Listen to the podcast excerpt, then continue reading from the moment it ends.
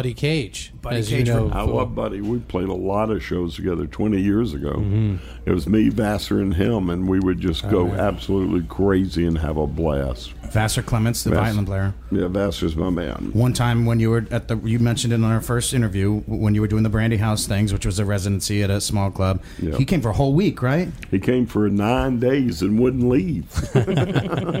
I think. he said he had so much fun. We told him our bass player could jump on the bass, uh, German bass, and we'd spin him around and he'd solo, and then we'd light it. And it would burn. He'd have to jump off in the last second. Vassar That's the craziest thing I ever. I got to tell a great story about Vassar Clements. His seven brothers, and every one of them is Vassar Clements. No. Uh, yes, and their middle name is Carol, and he's Vassar Lee Clements. There's Bill and Charlie. So they were in a football game, and they would go Vassar Clements replacing Vassar Clements, and in comes Vassar Clements four, and it was in Kissimmee, Florida. And him telling that story was just, and six of the seven were playing high school team, and every the Clements comes in, but they're all named Vassar Clements, and his real name is Vassar Lee, and his his brother, I mean, they're all Va- Vassar. Cle- That's just George Foreman. That's wonderful. Vassar needed a grill. I just, I just, I just think the, I just think he ought, we ought to bring him back, and he'll be the king of the world for years, man. There's nobody better than Vassar. Yeah. there was one time you were on stage with him at Harvest Fest, and I swear, Colonel, and you, you can dodge us all you want, but I swear it's the one time I really saw you angry on stage was he was soloing, and your guitar player at the time, should I say his name? Oh, no, no, no, guitar- no, no, no, we, We know. He stepped. He stepped all over him, and then you shot him a glare like I've never seen. I was like, if he ever shoots that glare at me, I'm gonna melt. Hey, that's why I'm the Colonel boy.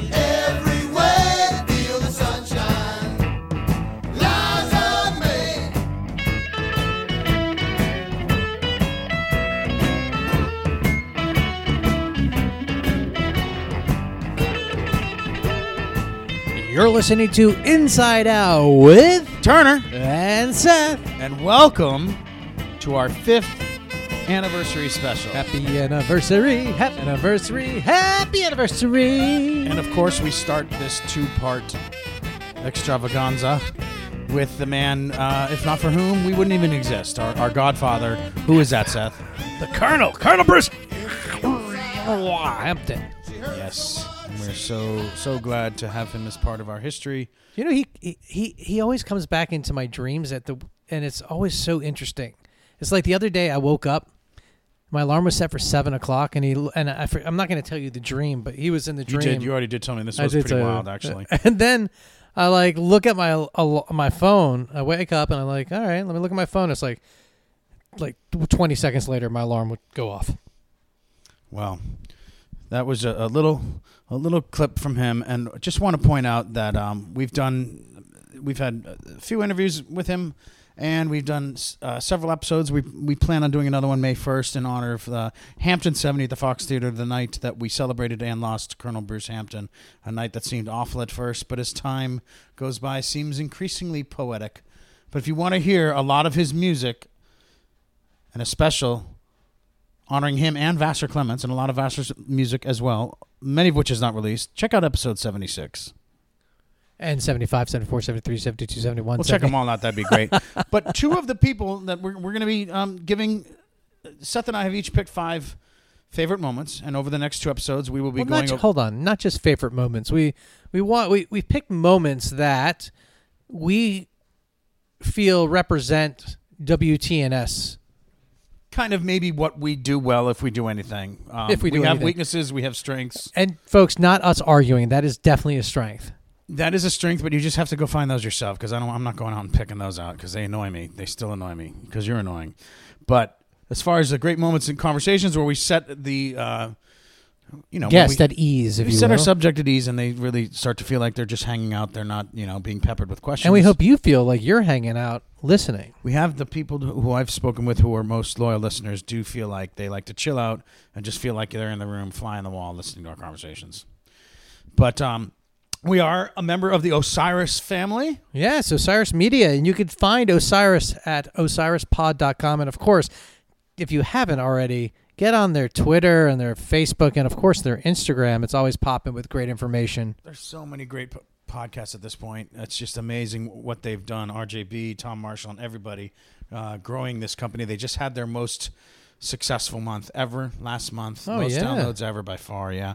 Um, one And of you the can thing- you can check out all of our episodes there as well as our website inside out wtns.com but at You can get osirispod.com not only will you see all of ours and there's a stream there you can listen to everything right there and Spotify etc but you can also check out all these other podcasts on the network it's a really wonderful network Like one is called Eric Krasno Plus One. Eric is a brilliant guitarist who's played with everybody, and he has musicians come in. And um, you know, sometimes the musician on musician interview. I mean, that, that's kind of a hit and miss thing. It can be the best in the world, and it can be a slap and tickle nothing fest. But these two, uh, uh, he recently had on Karl Denson and Michael League. both are guests actually wait a second Both were separately recent guests on that show that are also two of the people featured in part one of this. So, so please give that show uh, a look see, and particularly those two. don't episodes. look at it listen to it We'll give it a look, see, decide whether to listen to it, and then give it a listen. just listen When do you listen to podcasts the most, Seth? Uh, well when I'm working on ours See, Seth and I are very opposite. I listen to podcasts every day. He listens to podcasts. I have He, a job. he just took a, a seven-hour road trip from Florida and didn't listen to one. But whatever the case, are you excited for our first highlight, Seth? Yes, I am. But before we even do that, I want to also thank throughout the years we've been doing this, we've had, like you said, some really good, loyal listeners that have been supportive.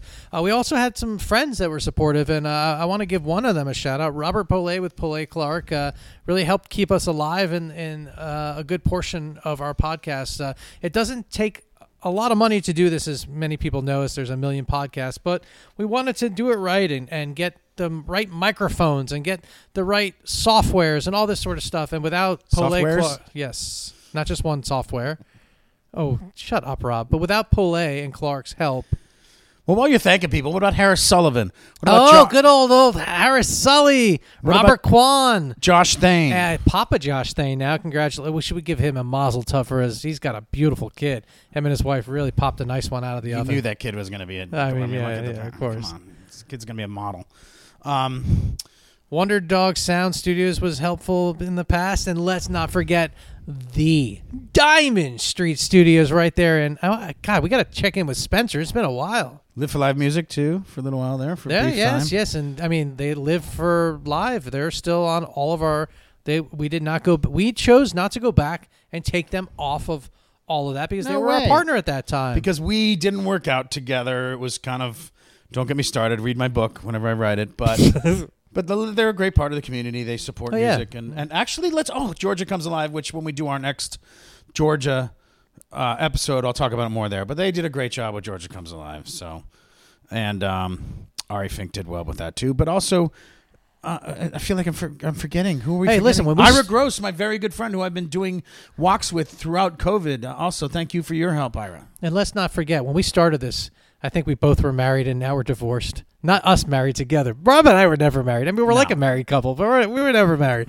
But lots of life has life has happened in these five years. Very different divorces.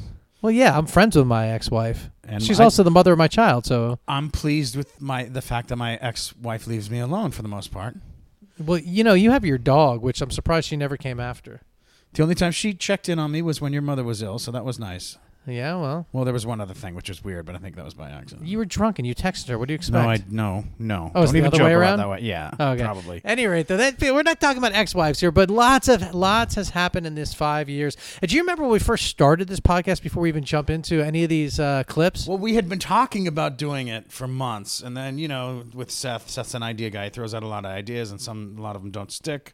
And then it was just kicking around. And then one day you were had a party at your house. well, before the party, I decided to get some equipment to to do some uh, with my activities I was working. I decided to up my my game with, with being able to present things a certain way. So I bought some Was that one of equipment. those boat parties or something? No, it's for the land ones. But anyway, it doesn't matter. Yeah. So I bought this gear so I could better sound and and and present. You know, poolside entertainment, if you will. And so I bought this gear, and then I'm sitting here, and we have a party at the house. And Brian Terwilliger, also thank you. Oh, good. I'm glad you remembered him. Yeah, and uh, Brian, uh, we, we, you you brought it up, uh, and I don't remember play by play, but it came down to Brian was pushing for it. I remember we were talking. Brian was like, "Let's just do it." So I'll- we cleared out the room.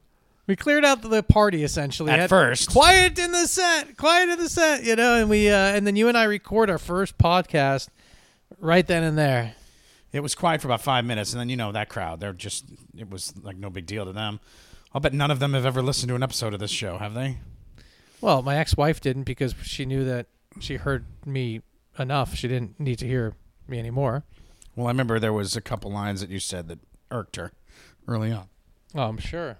I'm sure. Well, anyway, enough about my ex-wife, and I just got off yours. So hey, Oh, so this one, Michael League is the founder of Snarky Puppy, which is this amazing ensemble of musicians. And um, we went to down, not downtown Atlanta. We went down. it wasn't downtown Abbey. off Williams Road, Williams Street, whatever. It's a right- hotel. Yeah, it was a hotel near Philips and uh, the Tabernacle and all that. And um, I don't know, it was just so cool. He he brought us up, and he was actually he was working on the solo album that he didn't release until just this year. Oh, the, the record he's been talking about working on for like eight years. He was working on one of those tracks. He was, he's like one of these constant, and he took a break, sat down with us. We only had one mic, We only had one mic, and we were sitting on the corner of a hotel bed. Rob and I. which uh, you know it allowed me if Seth tried to interrupt you'll hear a couple points where Seth starts to interrupt Michael and just picture me pulling the mic away from Seth anyways so here's we're gonna have a little uh, clip here of Michael League talking about working with the legendary songwriter and musician That uh, band Rob from Twitter. Go on. Yeah, because of Isle of Wight. Yeah, he's a little bit of a lightning rod on Twitter. Some people are annoyed by him.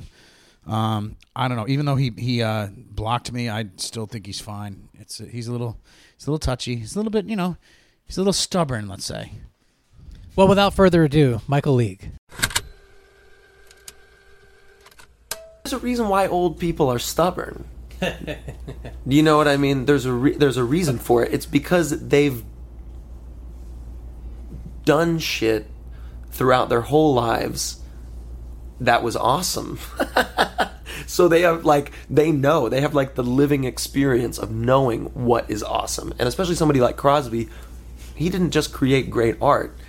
He was famous, he was rich, he was like a god of folk and rock music. He was iconic. If I may say one thing, I've been seeing music a long time. I've seen a ton of shows, and one of the most memorable things is just him and Graham singing Guinevere. Every single time, it would just give me chills and mesmerize me. But continue, please. Yeah, I mean he's That's part of his lexicon. he's heavy. He's so heavy, and he's and he's stubborn. Um, Speaking, talking about Rob? I'm heavy. also, Crosby. I mean, he's stubborn, but he's exceptionally open-minded. Exceptional. I mean, it's it's startling to me that a 76-year-old guy who has had the world in the palm of his hand for so long is first off is so prolific. I mean, I was at his house 10 days ago writing with him and he's I was like, "All right, what do you got to work with?" And he's like, "These 11 sets of lyrics. I have these nine guitar ideas that are, you know, hmm. in different tunings." I mean, it's like, Yeah, that's what he's known for. Very creative tunings, right? He's hmm. still doing that, huh? yeah, exactly. And he's writing with James, his son, a, a lot. Yeah, he basically yeah, he like James produces his more like electric records and I produce his more acoustic records. Gotcha. So I mean, the guy is like. I mean, it's it's it's when you really think about it, it's it's overwhelming. It's like how he's still such a fireball of creativity, you know? So how can you not go into a situation with him and not be intimidated by- him at all? I think because we're we're we have a dynamic that is uh Natural? natural. I think we're very similar people. You know, I'm I'm I, you know, it just we're products of very different generations. You know, he was 20, he was a millionaire, you know, free love, free drugs. I grew up in a generation where it's like partying hard as a musician is like having an IPA with your bowl of organic kale. Right. And love is very expensive. Right. so I mean, it's yeah, you know that that makes us different, but our attitudes are the same. Like we don't take anything seriously. We take we take everything seriously, but at the same time, like we're bo- we both love to bullshit. We love to make fun of each other. We love to you know, it's like there's a there's a mutual understanding and and there's just I don't know how to explain it other than like a very healthy dynamic between the two of us. I will say that the first time I went to his home to write, he gave me like a a guitar part, like a whole kind of verse and chorus, and he's like, I don't really know what to do with this. And so I was like, all right, let's do a brainstorm for lyrics. So I gave him a concept, you know, basically about uh, well, no, actually, it was his concept. He said he was like, I said, "What is? Is there anything you want to write about?" And he said, "I want to write about people who send other people's kids to war." And so I was like, "Okay, very cool," you know, fortunate son kind of vibe, you know. And so I was like, "All right, what do you think of when you think of that?" And he just did like a stream of consciousness brainstorm. He just like kind of just verbal diarrhea for ten minutes. Is this? And- are you recording? Oh, you're I just writing wrote it down on a sheet of paper. I just wrote it all down, like, like whenever you would say a phrase that I liked, I would just write it down, write it down, you know, blah blah blah. And then I was like, all right, like take a nap, you know. So he went and took a nap, and I r- took it all, all the ideas, and wrote lyrics and formed it into a story and did a melody. And th- three hours later, he came in and I sang it to him, which was that was intimidating. I'll tell you. I mean, Right. this was the only intimidating moment I've had with Crosby. I would say is the first time that I sang to him my lyrics right on his song with his ideas. Like, when he's coming out of a nap you commanded him to take And did, you, and did you sing it like yourself or like him? like me, like me, and I sang it to him, and and he was like, I mean, he was just like.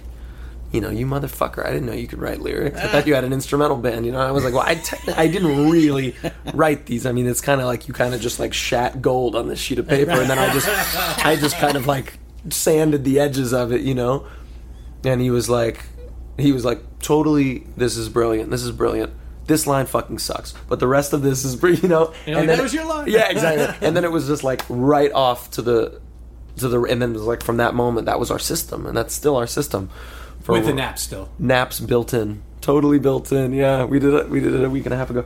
And and i would say that after that moment i mean I, that's terrifying showing your lyrics to your favorite lyricist. You know what i mean? And then singing i just felt i felt kind of vulnerable. But then when he once he got into it when he showed that he was into this system then from then on we were just running. We did three tunes in three days hmm.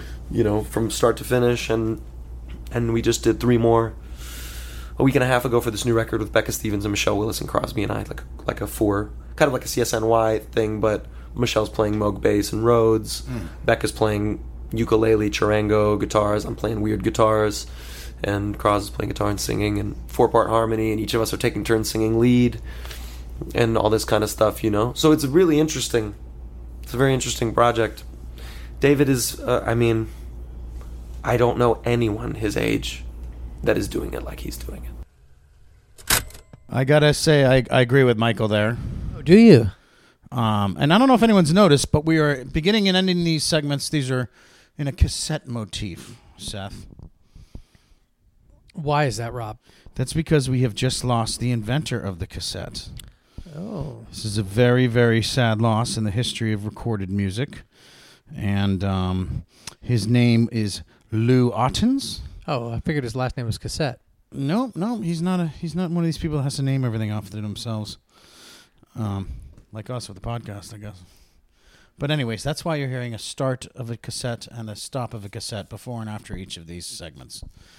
So, So what's next on deck? well, ju- just real quick, I agree with Michael League about how David Crosby's the only one of his age who's doing it the way he's doing, who's who's still putting out a high high volume of original music and still working uh, very hard at his craft. Yes, coming up next is your buddy Karl Denson. what? Go ahead. No, you have a point though. Let's talk about that for a second. So, I will. I do. You're all over the place. Uh, I you people think we script this stuff, this is extemporaneous conversation. Yes, of course. It's not for everyone. So, what I liked about also the Michael League there, that was a great example of how the guest got comfortable. Like he, he, I've had other musician friends of mine that uh, that listened to it. This because that that was an episode that was like a musician's musician. You know what I mean? Episode. So these musicians listened to him and they noted that he opened up to us and shared in ways that he doesn't necessarily do with everyone. Um, and we got we got some really good information out of him, and I think that's because he was comfortable. But you asked really good questions. Like you were you, I would have never have thought of. Well, I wouldn't thought of anything to ask him other than like snarky puppy questions. Do you want to? Do you want to play Jamily Feud? Fuck you, dude. Seriously, you know what? You're lucky there's there that even existed. Otherwise, we'd have no guests. They'd be like Rob Turner, the writer that writes way too many words for one paragraph. No. Anyway, folks, what do we got next? We got my dearest friend. Yeah, remember this one? I had to park across the street and spend money at the coffee shop so that it didn't get towed. And I left the receipt on the dashboard because this is at a hotel near Buckhead, and they are jerks about parking, even if you have a reason to be there. So that's what I had to do. And then Karl was very welcoming. We hung out, and then actually Karl was doing a Rob Turner move. Uh, working the uh, housekeeping staff to extend yeah. his, his checkout, which I do all the time. And it was funny to see Karl doing the exact same thing. Well- Karl Denson, saxophone, wonderful player from the Greyboy Allstars. This uh, this interview though, when we sat down with him, when I think about it, it feels like yesterday, but it was like three years ago. And here's the thing: as you f- folks who've listened heard me say that one of the reasons I like to do these interviews in person is to read the body language of the guest. Because if I wasn't able to do that, I wouldn't have gone into the Rolling Stones as much as I did with Karl because he clearly was excited to talk about the Stones.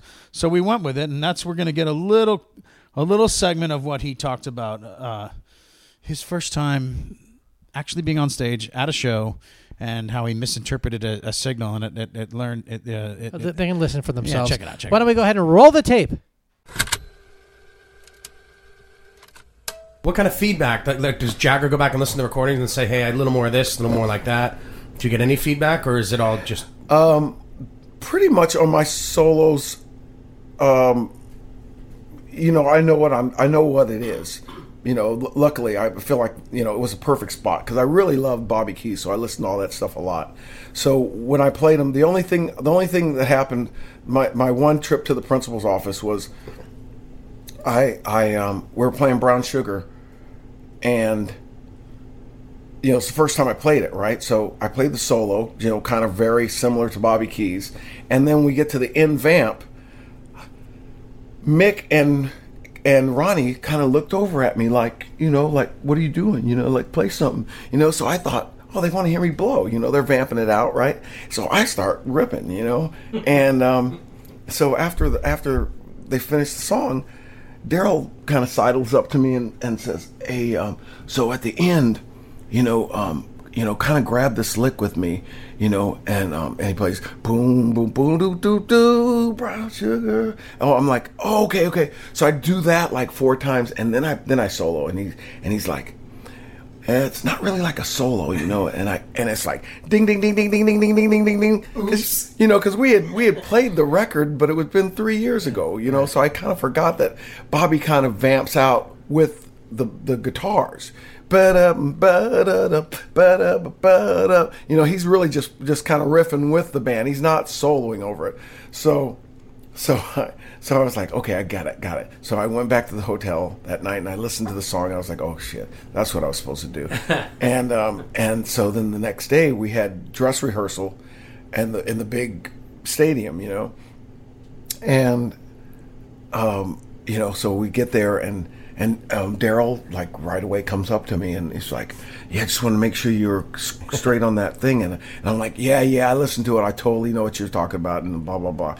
So I'm like, huh, you know, and he goes, "Yeah," because Mick Mick you know asked me if, if he should say something, and I was and I said I would say something. So I was like, "Oh crap," you know. and so uh, so so so then after after sound check, I'm I'm back in the back practicing, and and then Mick's uh, one of Mick's security guys comes over and says, "Hey, uh, Mick would like to see you in his office." I'm like, "Oh crap! I got to go to the principal's office," you know. So so I go in there, and it was it was it was no big deal, you know. He's just like, "I just want to make sure you were straight on that." And I was like, "Yeah, dude, I totally listened to it. I know exactly what I what I didn't do, so so I'm cool." And you know, and so now now it's it's totally fine. But that was just that was my one incident where I was like, "Oh."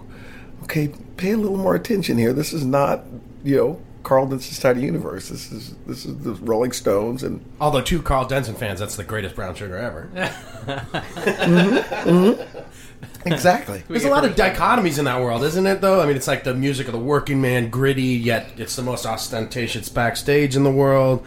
You know, they're so casual and and loose on stage, stumbling around, smiling, looking like they're barely, but they're so calculated in what they do and Dude, so well those rehearsed. guys are they, and that was another thing is like seeing these guys at seventy years old working so freaking hard. It They, was they rehearse stuff cold, right? It was it. I mean, they but they they do like three weeks of rehearsal. Yes. and they get in there and in a five hour rehearsal they play four hours plus you know like they take little Again, they're break- in their late seventies. You know, it's like Well, they're- no they're in their early early. 70s. Okay, I thought they Yeah. were Easy Tiger. Hey, now, yeah, sorry, I want I to get them someday. I, my beard went gray, and everyone's much older. Yeah, okay, yeah. I'm sorry. yeah we fe- we want to we want to think that but it's it's not that big of, of a gap you know they they um i mean mick would get in there and and sing four hours like singing like that's rough at my age you know and he'd get in there and sing four hours and i was just like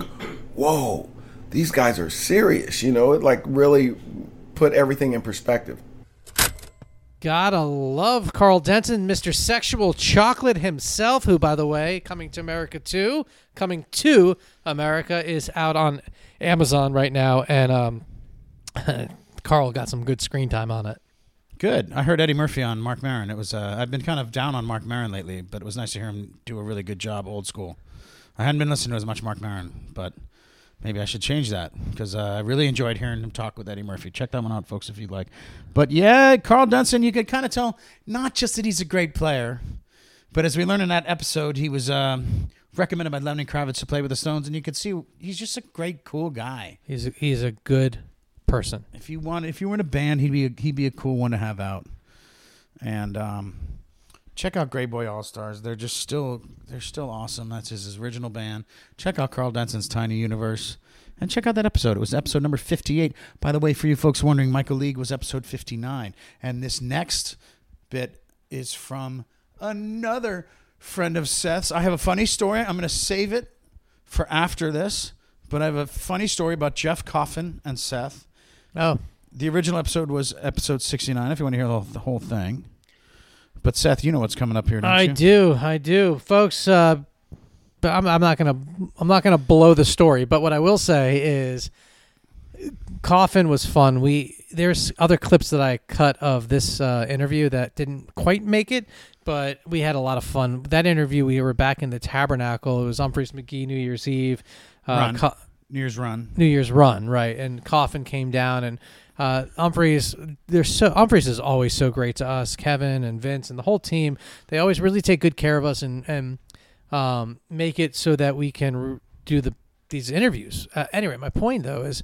Uh, they set us up so nice backstage at the Tabernacle and Coffin. We were, I, I mean, how much, how many, how much laughter did we have to cut out Yeah. of that interview? It was, we just kept giggling. It was fun. All right, we'll comment on this after. I think at this point it's best to just roll roll the to play the cassettes out. Okay, hang on. I got to take the other one out. I got to put it in. Up. Do you have a pen? Do you have a pencil? This guy got to. All right. I, I got Welcome it. to my I got it. world. All right. All right. Play the Here we go. Here we go. Talk about playing ants marching for the first time without Boyd. yeah, that was Clean up aisle seven.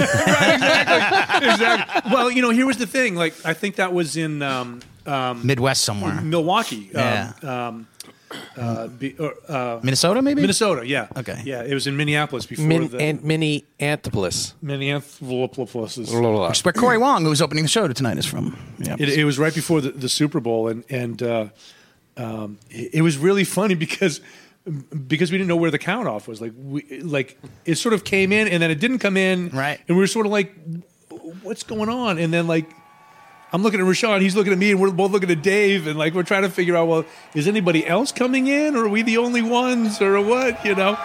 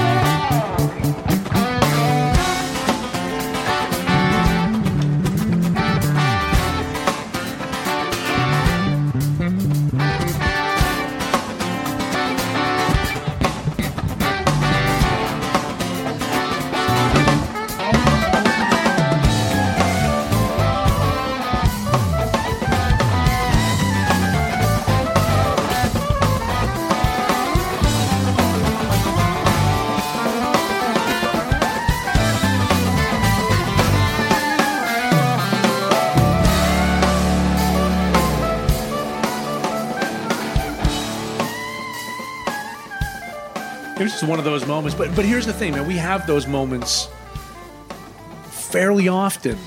You know that that Awkward moments with Jeff Coffin. And there's your podcast. um, and and so so those those things will happen on a live gig and and you know we we've talked about it a lot. I mean, I talk to my students about this also, and I you know we we've kind of taken on one of the things that I tell my students, which is every time you take the stage, you need to have with you an imaginary bucket, and it's a bucket of fuck it. And so that when you make a mistake, you reach in and you just go, ah, fuck it, and you release it. Because otherwise, like this domino effect that can happen can really get inside your mind.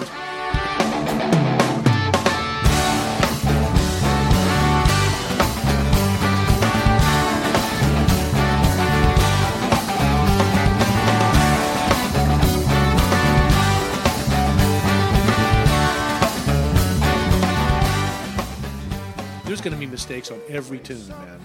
And you have to be able to, to get past it and leave it behind and not dwell in that moment because then you take yourself out of the present moment and it happens again and again and again and then it's over, you know?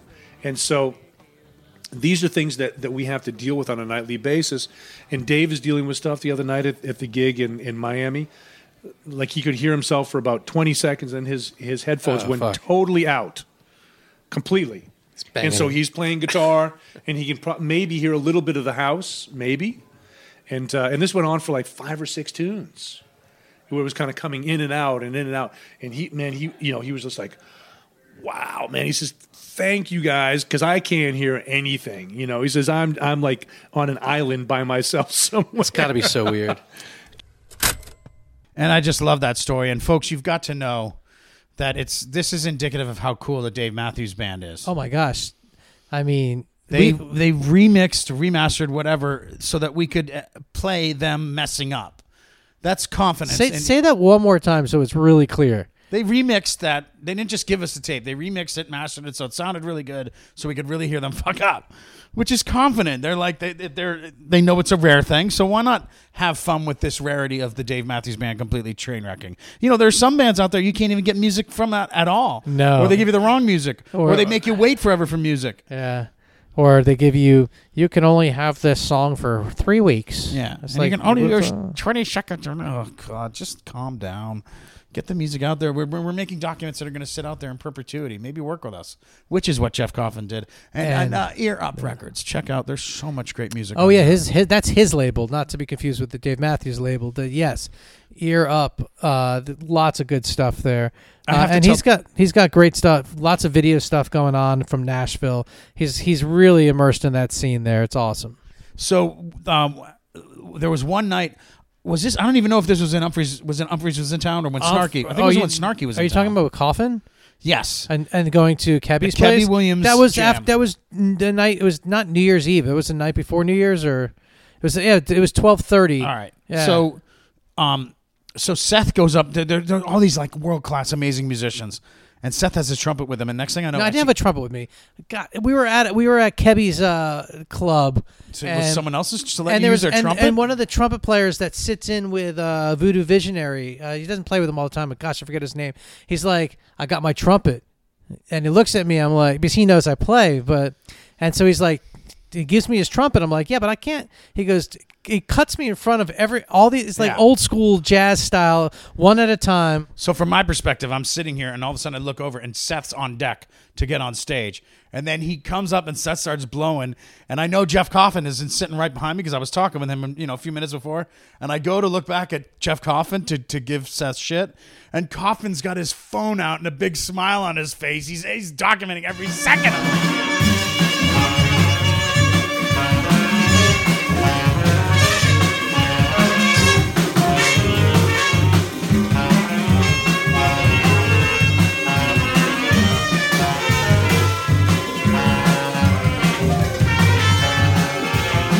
And meanwhile, so I, t- I send that video to my sister. I go, I'm like, well, you know, I never really made it in life, but does it count playing trumpet and having, you know, Dave Matthews, saxophone player, document it and send you the video? I, I all of a sudden I had a whole new respect for my sister. All right, so now we go to Hampton 70, and uh, this was when we were backstage just trying to get quotes about Colonel Bruce Hampton from anyone we could, but we knew Jon Fishman was there, and we knew, gee, we might not. We won't get a lot of time with him. And he was like straight up, he's like, guys, I'm not. Yeah. And his Vermont accent, he's like, I'll give you 20 minutes. Well, an hour later. 50 minutes later. uh, paging Jonathan Fishman, please come down. But as we were running up the stairs with him, you know, to do the interview, I kept dropping names to, to get him familiar, you know. Yeah, yeah, Ben Hunter, friend of mine. I'm Arnie Davis. John Palusko. So by the time we're upstairs, it was like, well, at least this isn't just someone out of nowhere. He knows you from Jam Cruise, and we have shared history. I was I was in the BU scene that when Phish started coming through, so uh, it was nice to be on. I don't know, even footing with him. Not really, I guess. I, but I don't think even footing. You know what I'm saying? It was just three guys chatting. Chatting. Um, But you got it. You, uh, you know, we did something well, wrong. 'cause Well, we, what we did do right is we didn't just hit him up as Phish fans. We weren't just. I mean, we were obviously heads, but we weren't just like. Uh, Well, to be honest with you, I couldn't get him talking about Bruce. So then at some point, I was like, "Well, fuck it, we'll just talk about Phish." he didn't want to talk about Bruce. He mentioned He aquarium a few rescue and a things. couple things. Yeah, but it really wasn't. Um, well, what's like? Okay, folks. I could talk forever. About let's this let's interview. roll this tape here because as you listen to this piece here, you'll understand what we're trying to say because we we lofted a question, he took it somewhere else, and then we got this. We just went. We just went with it. Sometimes you just got to go with it, people, and find out. And maybe listen to the whole episode and find out what we did wrong. Because every time we've asked for Phish for anything since, we've got no, no, no, no, no. Even the truck driver, I think we tried to. we were like, no, he's he's actually busy. roll the tape. Jon Fishman, drummer of Phish. You've got to be, on the one hand, proud of some of the intricate drum beats and, and, and, and, and in, in the composed sections of the early Phish. But when you took the second hiatus, that was five yeah, but years. you know what? You should know that there's like like a number of them that I didn't write. Like Trey wrote them on drum machines and Really? handed them to me and was like, "Learn this." So what I want to ask is when you took the second hiatus, which is five years, and then you come back in 09 and have to learn all those, was there any element of regret? Like, why couldn't we write more simple crap? was it hard to Oh. relearn that stuff? It's so. I mean, I've talked Well- to drummers who point out what you do and say that's really difficult what he's doing right there. That's really hard to do, and he does it with ease. Well, the um I mean there's a couple songs like all of us will sit around and go, "Oh my god, we fucking relearn this." But like you know, I'm not going to tell you which ones they are just because I don't want to. I don't want to like you It's know. but- no, no, actually, it's ice is well for me. I, I can't speak for the other guys, but for me, that one, for whatever reason, sticks stays with me pretty easily. I, That one's not. Um, that one, I that that was a beat that I came up with for the the the riff. The da-da-da, da-da-da-da, da-da-da-da. I wrote the beat for that based. The riff had come first, and so I wrote a beat around it. And I actually. Um, it's it's just a straight beat with like a little there's like a little kink in the end of the phrase and it's it's, uh, it's I don't know for whatever reason that one's easy for me to remember and um, that weird thing in the middle that that that that that that that thing is um, it's actually easy to remember because it's a very it's a very structured it's three five and seven all on top of each other and it's very very mechanically um, like set thing you know? So if you remember one little part like if you just get out of the gate right you, your body will fall into the rest of it. Lot of that muscle one- memory in that? yeah there's a lot of muscle memory in that one. And yeah when when we had the big break and i had to come back and put that one back together like it is a little bit of a pain in the ass but that one wasn't so um but there's others that are that aren't as much they don't have as much rhyme and reason they aren't like a single structure from beginning to end. It's just quirky all the way through. And you just have to kind of um, it's just it's a memory like you just have to remember there's five of these now there's six of those there's three of these and then there's eight of those and and then i'm out and, then and then you know and and you have to not let what the other guys are doing fuck you up. And then you so but i've gotten with all those things that were like that i've gotten to where now i can really hear the other people's parts and where my part relates to their parts. If i fall off and they're doing their part right i can get back on. Uh, but if if I'm listening to something, that I still have to in that, in that thing, I still have to. It's funny because those types of things. Because see, to me, the, in music, the rule is I should be the last one I'm listening to. Right? I don't want to be listening to me. I want to be listening to what the other people are doing and then adjusting what I'm doing according to what I'm hearing them do. Right? Because three heads are better than one. So if I get all my ideas from what's coming from their brains, I never run out of ideas right? And not that I'm going to mimic what they're doing, right? I'm not going. I'm not there to mimic people, but but you know, and we had a lot of improvisational exercises we would do in rehearsal where they're, they're like one that's specifically a non-mimicking exercise where you do something and uh, and then you go and then you go and then I go and then you have to change what you're doing. You go in a circle. You change what you're doing a little tiny bit, and then all of us collectively, the other three, then have to immediately alter what we're doing according to what your change inspired, but not mimicking you. We can't do what you're doing, but we have to whatever be influenced by whatever that influence changed. I have to change what I'm doing and immediately, as quickly as possible settle into the new pattern. And then when you hear that collectively the whole unit has resettled into a new pattern, everyone says, "Hey." Right? And then when everyone said, "Hey," then you go and you make a change, and then all of us simultaneously change to that. And then you say, "Hey." Then the next person goes, and you start to hear. You can really hear as a group like the, the, the group becomes sort of one instrument. You can really hear when it settles in. You can really hear when one little piece is not quite settled into its new pattern.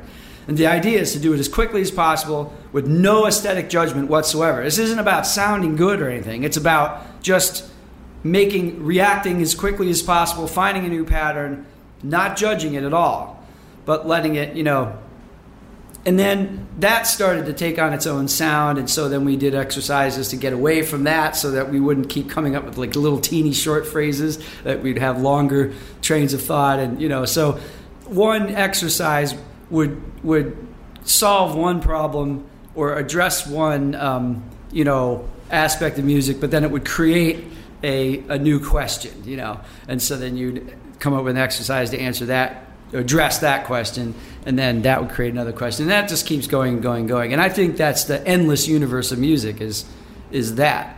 But so when i have to go and play certain parts where i really have to listen to myself to get through it i still feel like in the couple of places in our music where that's still the case i i um one of my long-term goals is to get so good at those parts that I really can listen to the I can play it as if I were improvising and with the same looseness of my mental state, and I can I can really get through it, um, and really like whether whether somebody else falls off their thing or not, I can adhere to it, or I could even if they fall off and I've got to go to where they are, I can actually even adjust what I'm doing and stay, you know, like kind of fall off my pattern and get right back on it to where where their thing would be in my pattern. Like I, I want to get that flexible.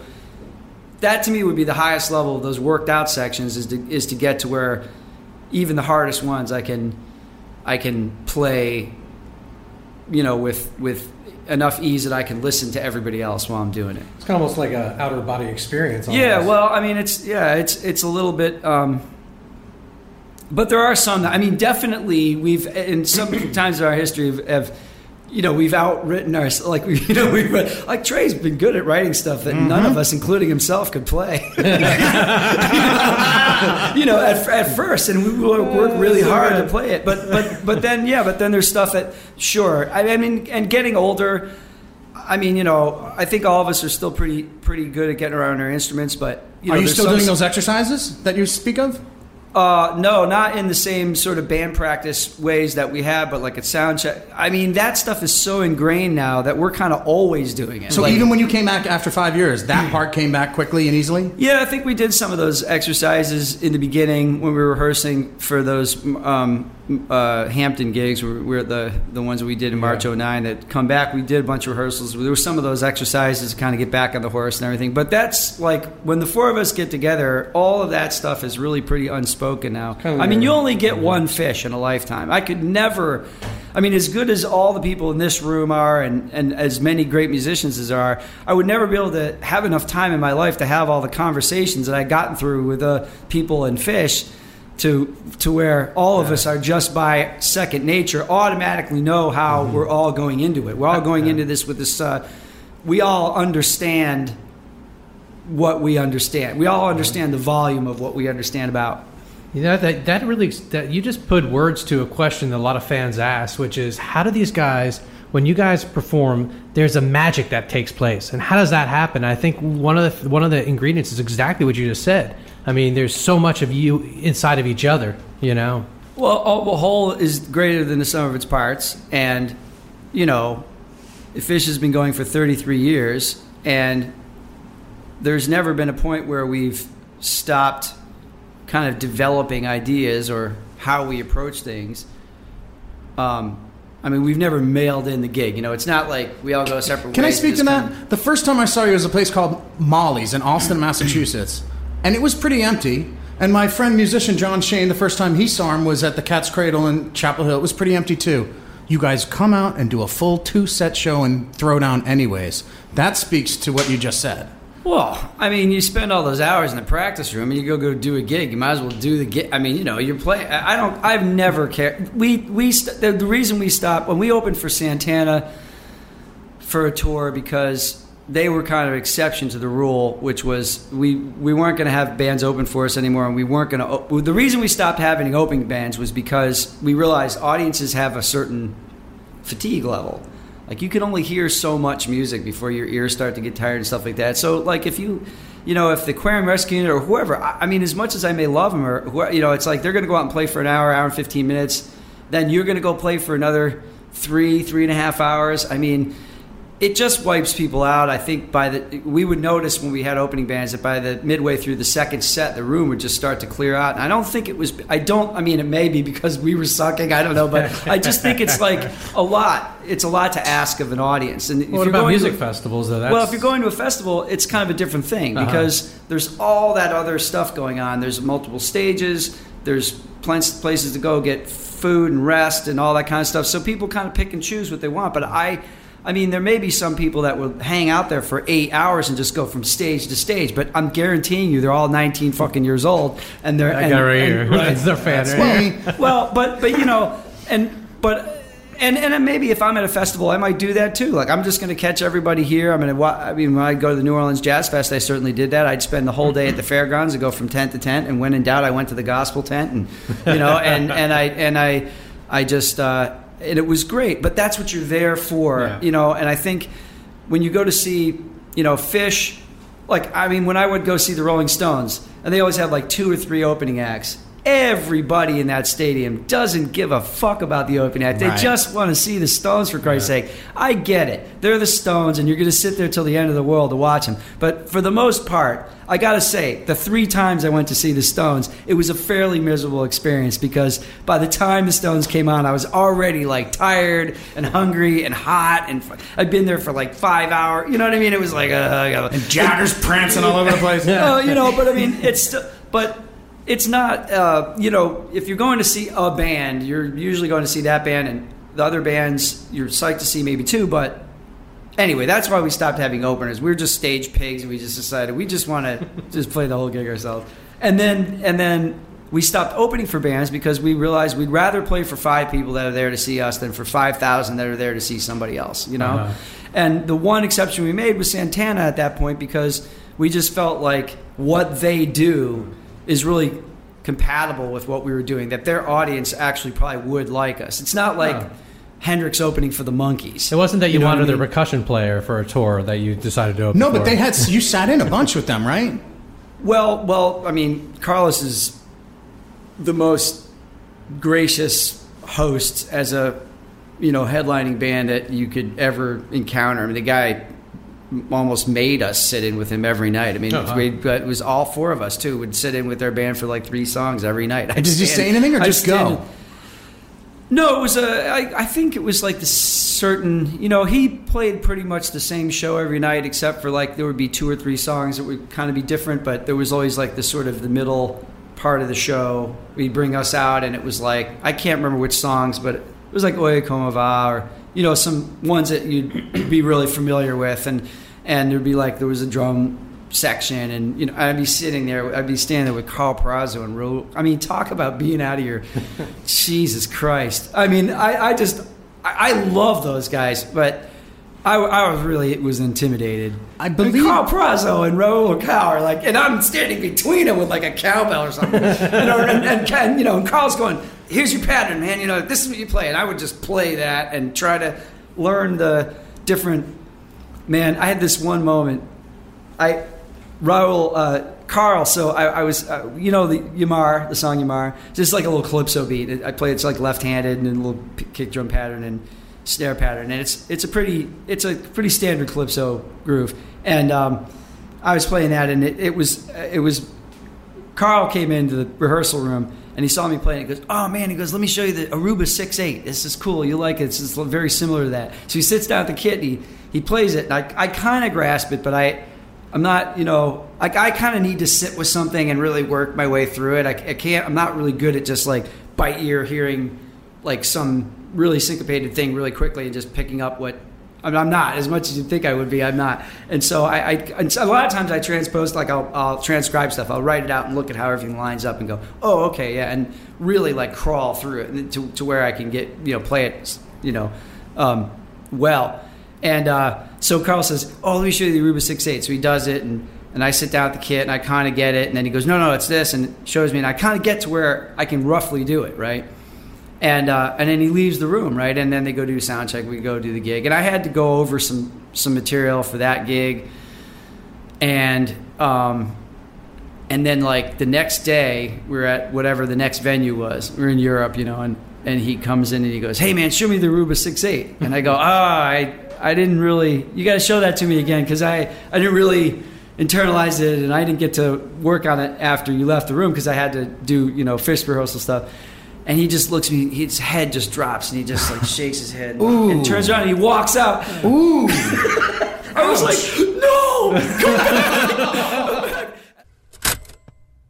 Well, Rob, at that point, if we if you go on, you'll hear about the Fishman hug, but we're not going to go there. Rob, go ahead. Yeah, that was uh, that was a great talk. That that uh, that interview we've gotten more feedback from than just about any, but we've n- we've not been able to sit down with anyone from Phish since. What do you think we did wrong? Was it too buddy buddy? Was it too? It's probably has nothing to do with that. We just haven't been backstage where we could just pull one of the guys up. We have to go through fucking red tape, and and that's that's why. Well, we had a studio, a professional studio, immediately adjacent to where one of them was playing. That doesn't matter. You still gotta. He They gotta like book it. You gotta do this, and you gotta do that, and you gotta get approval from this person. Who's got to go ahead and say this. He walked by four times while we were. Well, anyways, our next interview segment is from the Wonder Kid, the fastest rising star in trad jam, which, as Seth has, has loves to point out, has been a, a big theme of our show. Well, yeah, it's kind of interesting. It's if you go. Well, first of all, we're gonna be we're gonna be uh, airing here, Billy Strings. and what Rob's talking about is it's kind of interesting how through these five years we've talked to so many different genres of music, musicians from these genres. One that really grew and grew fast was the bluegrass, the newgrass, bluegrass, however you want to call it. Trad jam, I call it, man. Trad jam. But if it wasn't the infamous Stringdusters or Love The- them. May I? While while you say them, I mean the uh, the Stringdusters. Um, we had Chris and Andy, episode forty eight, and also we had a hybrid of leftover two members of leftover with two members of the Stringdusters in sixty five. one of my favorite episodes was with Vince Herman. Vince Herman was episode 46. Seth and him really hit it off. We also had Drew uh, Drew Emmitt and Tweener F, and then we had both of them together in the 30 years episode uh, 70, 30 Years of Salmon. Greensky Bluegrass. We had Anders back in uh, episode 51 and 52, and Paul Hoffman in episode 77. Seth and Paul bonded to such an extent that Paul gave him about parenting that Paul gave him a shout out before his song about parenting. Oh, yeah, Uh, yeah, the, yeah. Uh, what, what what festival? The little festival that never gives. Candler. Park Right, right, Fest. right, no, they're wonderful. They, they've been very supportive. Yeah, they're good for exercise. I have to jog all the way around. I mean, you look at you. They're And doing be- you a and favor, then you be sweating for fuck. Marcus Jesus King interview because they can't give us fucking passes. but who else? Seth Peter Rowan, who called me a historian, episode seventy four and seventy five. Jon Stickley. Jon Stickley was episode sixty. Sam Bush, episode sixteen. And let's not forget, not only talking to Tim Carbone of Railroad Earth, but Episode then 41. later on, a couple years later, having the full band come in right before their New Year's run and do an in studio performance and interview. I gotta say that episode ninety four, Railroad Earth, and the episode 70, 30 Years of Salmon. Those are some of the most under-listened, surprisingly under-listened to episodes. I don't know why. Maybe I don't think the bands really gave much love online. Folks, check those out. Uh, uh, we even Vince kindly did a David Bromberg song for us. Remember? Oh yeah, yeah, yeah. That was back there. Check those out on the Railroad Earth. They perform. Todd and I talk about. We both were there the night Bob Weir played when Jerry had died. At, we were both there at Hampton Beach Club Casino. I was there as an attendee, and he was there as the frontman of the opening act. And there are several other in this genre we've talked to, but it's I just again I find it interesting that oh Sam Bush we mentioned we had to mention Yes, Sam Bush episode yeah. 16. So I asked him if he discovered Bela Fleck, and his answer could be a sound effect if we ever start using sound effects. if we ever isolate stuff, that would be perfect. yeah, well What a stupid. th- it's just interesting that this genre. Uh, I mean, because you and I are not known to be seen at every single bluegrass show that comes. I was the town. stupid one. Well, I've, I've done Oh, more wait, into we- bluegrass than you are, though. Well, no, I mean I, I'm an I, old Merle Fest, you know. And I've Oh, been to oh, the- Marl Fest. I go down. What do you, say? I've been to the? Joe Val Festival up in Massachusetts. I've been to uh, the, the what's the Eagle one up in uh, Yeah, but yet we're New York Massachusetts border. This Eagle something. Uh, I don't know. we've had the Shook Twins. We've had Oh, uh, love McCoury on. We've had some good stuff. Ronnie McCoury, Bill Nershi. Oh yeah, Nershi. That's right. But here we have the great Billy Strings. He talks about being young, uh, getting his first guitar. He talks about being young. He is young still at this point. and it builds to this wonderful story. So uh, these these last two clips are a little long, but there's it's a good example of really good conversation, in my opinion. And this show at its best are things like the conversations we had with Jon Fishman and Billy Strings. So that's why those are long clips. Go ahead, Seth. you know, I feel bad that I didn't say this earlier. I want to say it now. I want to thank Jambase. Jambase has been super supportive to us throughout so so since even the beginning. Even when we were with with, with Live for Live Music, Jambase was sharing our our podcast out there when there's a storyline. And Scotty B's been a guest on our show several times. Twice, yes, and uh, That's several. J- Jambase also during this lockdown, the live stream page letting you know a bunch of not all of them they missed some of them but whatever they really give you options almost pretty much every night of stuff you could watch and then they also during covid have started their video uh, archive so there's you know Jam Base has, has helped entertain a lot of people during this time when, when we've been stuck at our homes. So, and we'll go we'll go heavy on this this part two uh, at the front of the episode on Jam Base. Good point. All right, so where are we at now? Billy Strings, ladies. You're gonna take us, And- and we're gonna end with a Billy Strings, one of the songs that he performed for us. If you want to hear the whole interview, it's episode 67. We we have uh, three songs that he played for us, and then we've got some other musical tidbits from uh, from his live act at the time. And Seth, take us away. Take us to the cassette. Can I give it? Can I give it a, a big, ladies and gentlemen? Is that okay? I guess. Ladies and gentlemen, please now appearing on WTNS. Oh, it's time for the one and only Billy Strings.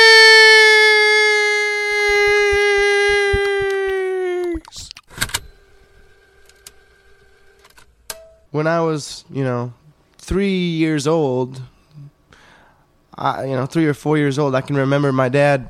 You know, he's a hell of a guitar player. He's amazing. and singer David Grisman said he sounds like Ralph Stanley. And if you listen to the last track on Tinfoil and Turmoil, Yeah. it, justifies what he said. Absolutely, yeah. I mean, um, he's he's one of the best I've ever heard. In that same thing we mentioned earlier, putting your emotion into it, he does that. He embodies a song. He, when he sings, he he he really means it.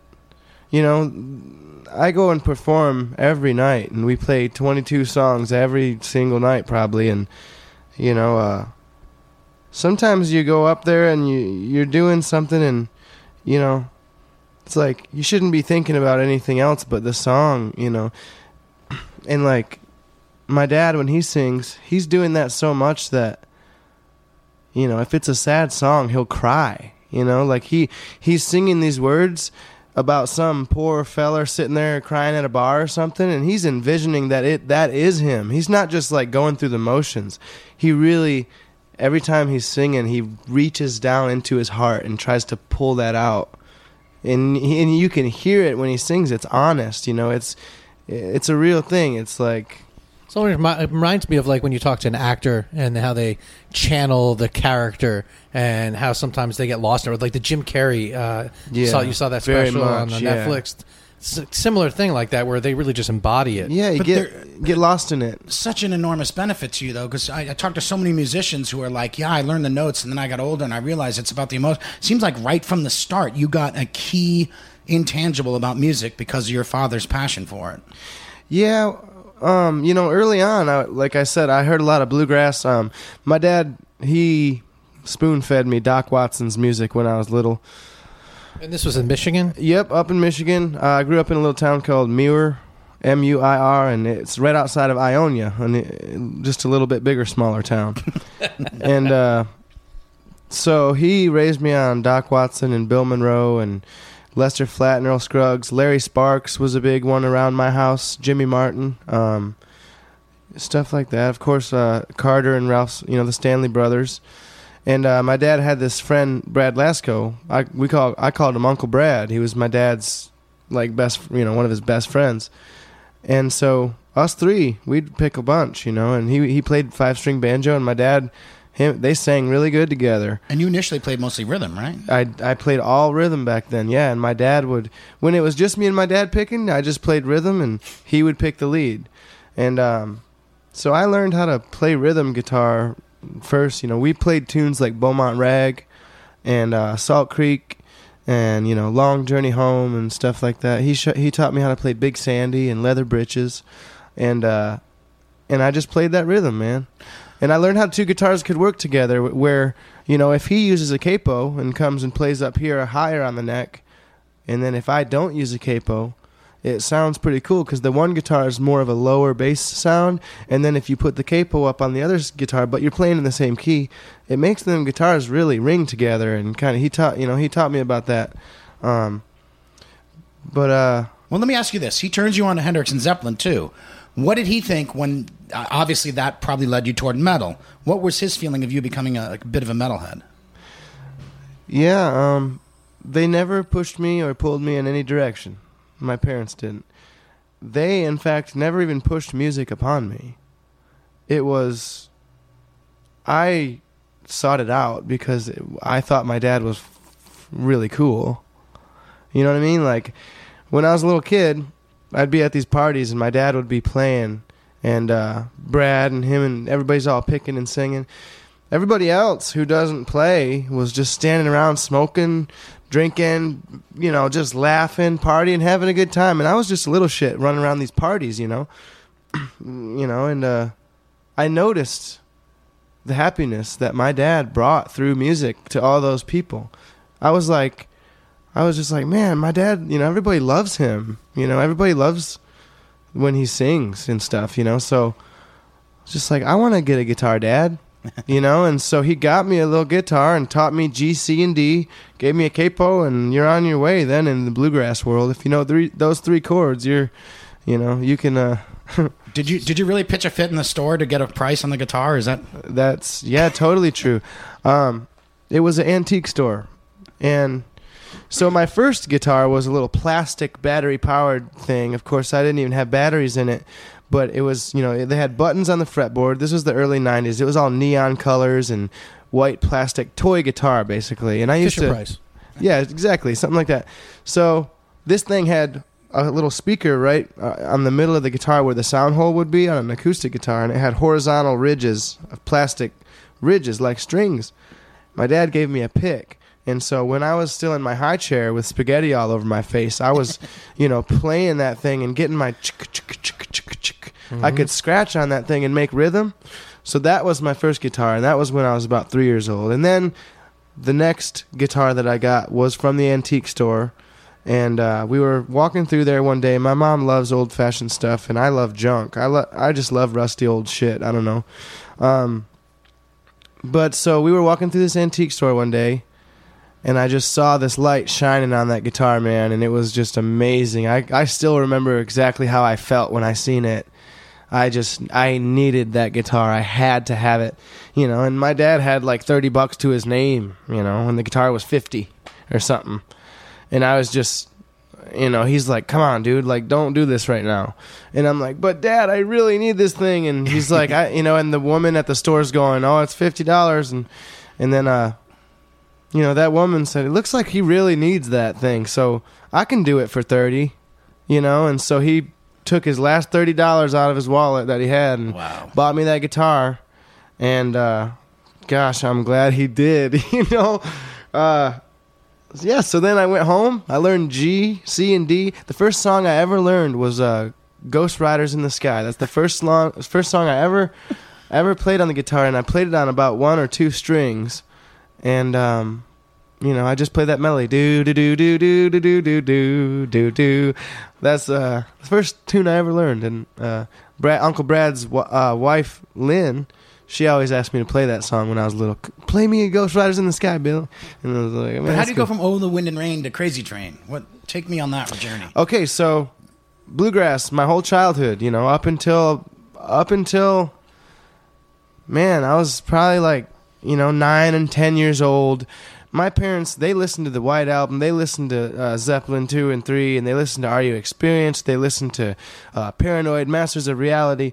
They listened to uh, all that all that kind of stuff, you know, and so it wasn't until I'm probably about I was nine or ten, and woke up Christmas morning, and I saw a little red Stratocaster sitting under the tree, a Squier Mini, little short scale thing. So, and a Pignose amp, battery powered little Pignose amp. Yep. And that was my first electric guitar, and that's how I learned how to bend the strings. Now, remember, I was only playing rhythm. I only ever really played rhythm guitar, just chords. When I got that little strat, I learned how to bend. My dad showed me how to just bend the strings to make the the octave, you know, or the you know, like do that whole Hendrix vibe thing, like the and, and then I started to kind of get the get the feel for taking like a blues guitar solo, more of like a Hendrix kind of flavor, you know, or like I started listening to Jimi Hendrix, man. And then uh, my dad brought me into his room one day, and I was, you know, this was back even before then. Uh, so this is where this is where your dad doesn't talk about the birds and the bees. He talks about the birds and the B flats, the plants and the pages. Man, he, he brought me into his room. You know, he did this twice. He did it with David Grisman. I can uh, twice that I remember. Well, a couple times. He did it with uh, both you know David Grisman and Black Sabbath, but he also did it with Johnny Winter and uh, King Crimson. He, sh- I remember he specifically called me into his room from across the house. Hey, get in! I gotta show you something. What? You know? And I walk in his room like I feel like I'm in trouble, you know. And he's like, "Sit down," and I'm like, "All right." And then he puts on Black Sabbath, you know, the first record. So you were in trouble. I was that. I found out what trouble really was. You know, uh, that first Something to song. be you know, paranoid about. dude. The the storm and the bell tolling and the rain, and then you know what is this that stands before me? And it's like all I, I was terrified, and um, he had an amazing sound system, and he turned that shit up really loud and. Kind of, I don't know if he thought it was funny or what, but he showed me Black Sabbath. I also remember when he pulled me in and showed me David Grisman, you know, because he, he he just got a mandolin, and and I had known Doc Watson's music since I was a baby, but he pulled me into his room one day and sat me down and showed me Doc and Dawg and said, "Listen, son, this is David Grisman. You need to know who this is." And let's do a side journey on that, and we'll come back to here. Take me into the room when you get to introduce your dad to David Grisman. Oh, that was another whole trip, man. The, because you I know, mean, that must be one of the greatest moments of your life so far to really give back to your dad in that way. yeah, you're absolutely right. Uh, absolutely. Where was the it? most full circle thing? It was at this venue and I think like somewhere near Cincinnati or Columbus or something like that. And uh, we had been out on the road opening up for uh, Del and Dawg. So, you know, and and this is how my life is now. Like this kind of stuff happens, and then I call my parents and I, I call my dad and I say, "Dad, you're not gonna believe this. Like I just, you know, uh, I just got to play with Sam Bush, or um, I just met, uh, you know, so and so, or Seldom Scene just asked me to come sit in with him, Dad. Like, you know, uh, and I I do that all, you know, whenever something like that happens, it, it that's what I do is just because man, it's like that dude has got me into this stuff, you know, and so every time I reach a milestone like that or something, it's like or just meet somebody who he would, you know, be really stoked to meet. You know, we played at the Ryman recently, and I brought him down and got to pull them out on stage to sing, you know, where Hank Williams and Elvis Presley and Bill Monroe sang, and um, that was a huge recently moment. Bob Weir. Yes, I just Yeah, yeah. reviewed it. Bob Weir. from there. Right on.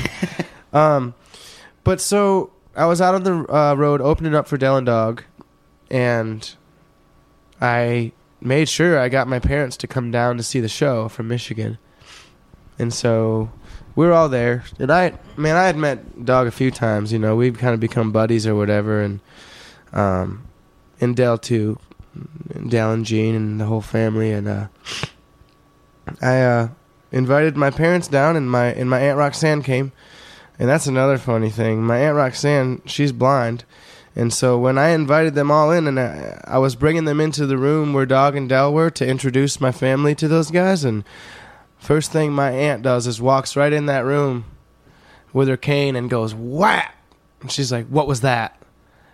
And uh, it was no, it was Del's old old thirties Martin. Oof! And he goes, "Oh, you can't hurt that old thing," you know. And uh, so You don't have then to turn on the red light. you know, so so then I, I, I, you know, I say, Dad, this is David Grisman. David Grisman, this is my dad. And Del, this is my dad. You know, and uh, that's what my dad told me when I was little. Now listen, this is David Grisman. You need to know him. so that's what I did. I said, no, no, no, Dad. This is actually David Grisman. yeah. So that was a record thing. yeah. So then you know, the three of us uh, get out our instruments. Or me and my dad are actually we sat there and picked a few tunes first, and Del and Dawg are sitting there listening to me and my dad play uh, uh, some fiddle tunes. I remember we played "Give the Fiddler a Dram" and uh, "Whistling Rufus" and "Ragtime Annie" and stuff like that, and. And we had some harmonies going on, and man, they were just sitting there listening to us play. And then all of a sudden, Dawg got his mandolin out, Next thing you know, me and my dad and Del McCoury and David Grisman uh, are singing the Lonesome River. Wow. And I'm singing lead, my dad's singing up above me, and Del's hitting that big high note up there. Meanwhile, David Grisman's playing tremolo. And it was- just take me now, you know. It was like it, that was so huge so huge for me, you know, and mostly to, uh, man, I feel like I'm gonna cry, you know, to It's just the Indian food. intro- to introduce my dad to, to those guys, man. Like, Ah. Well, who who's alive still today that that you would most want to be able to do that again with, or for the first time, but for with your father? And Tony Rice doesn't count. Mac Wiseman. Wow, interesting. And why? He was huge growing up, man. Like my dad, um, he's got a huge love for Mac uh, from his his mom, Doreen, my grandmother. The first scene was that of a gambler who lost all his money at play. Took his dead mother's ring from his finger that she wore on her glad wedding day. Last earthly treasure he staked it and vowed that the shame he might hide.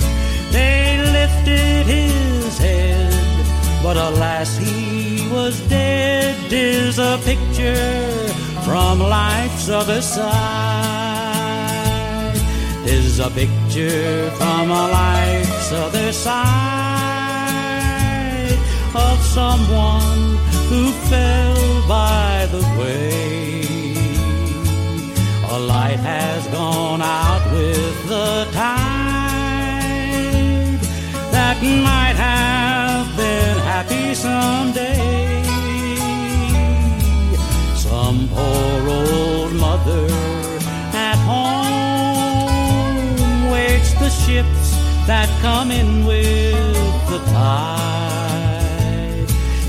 She's waiting to hear from a loved one so dear. Tis a picture from life's other side.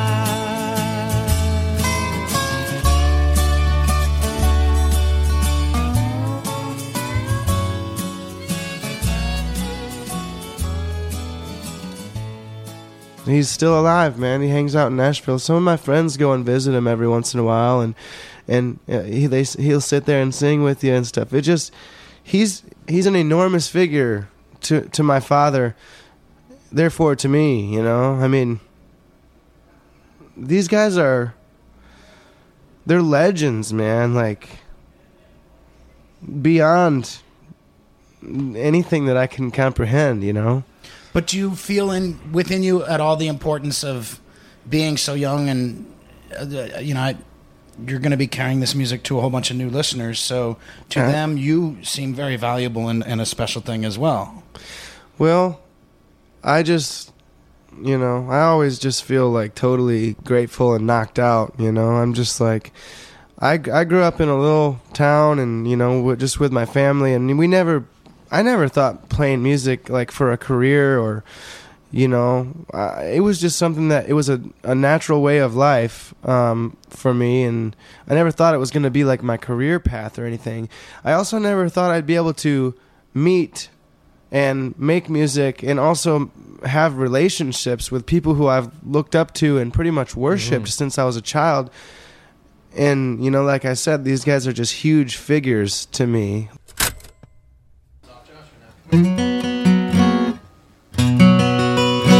All right, I'll give this one a shot and see if I can do it. Uh, my dad plays this one uh, awful pretty. And it's called uh, Memories of You.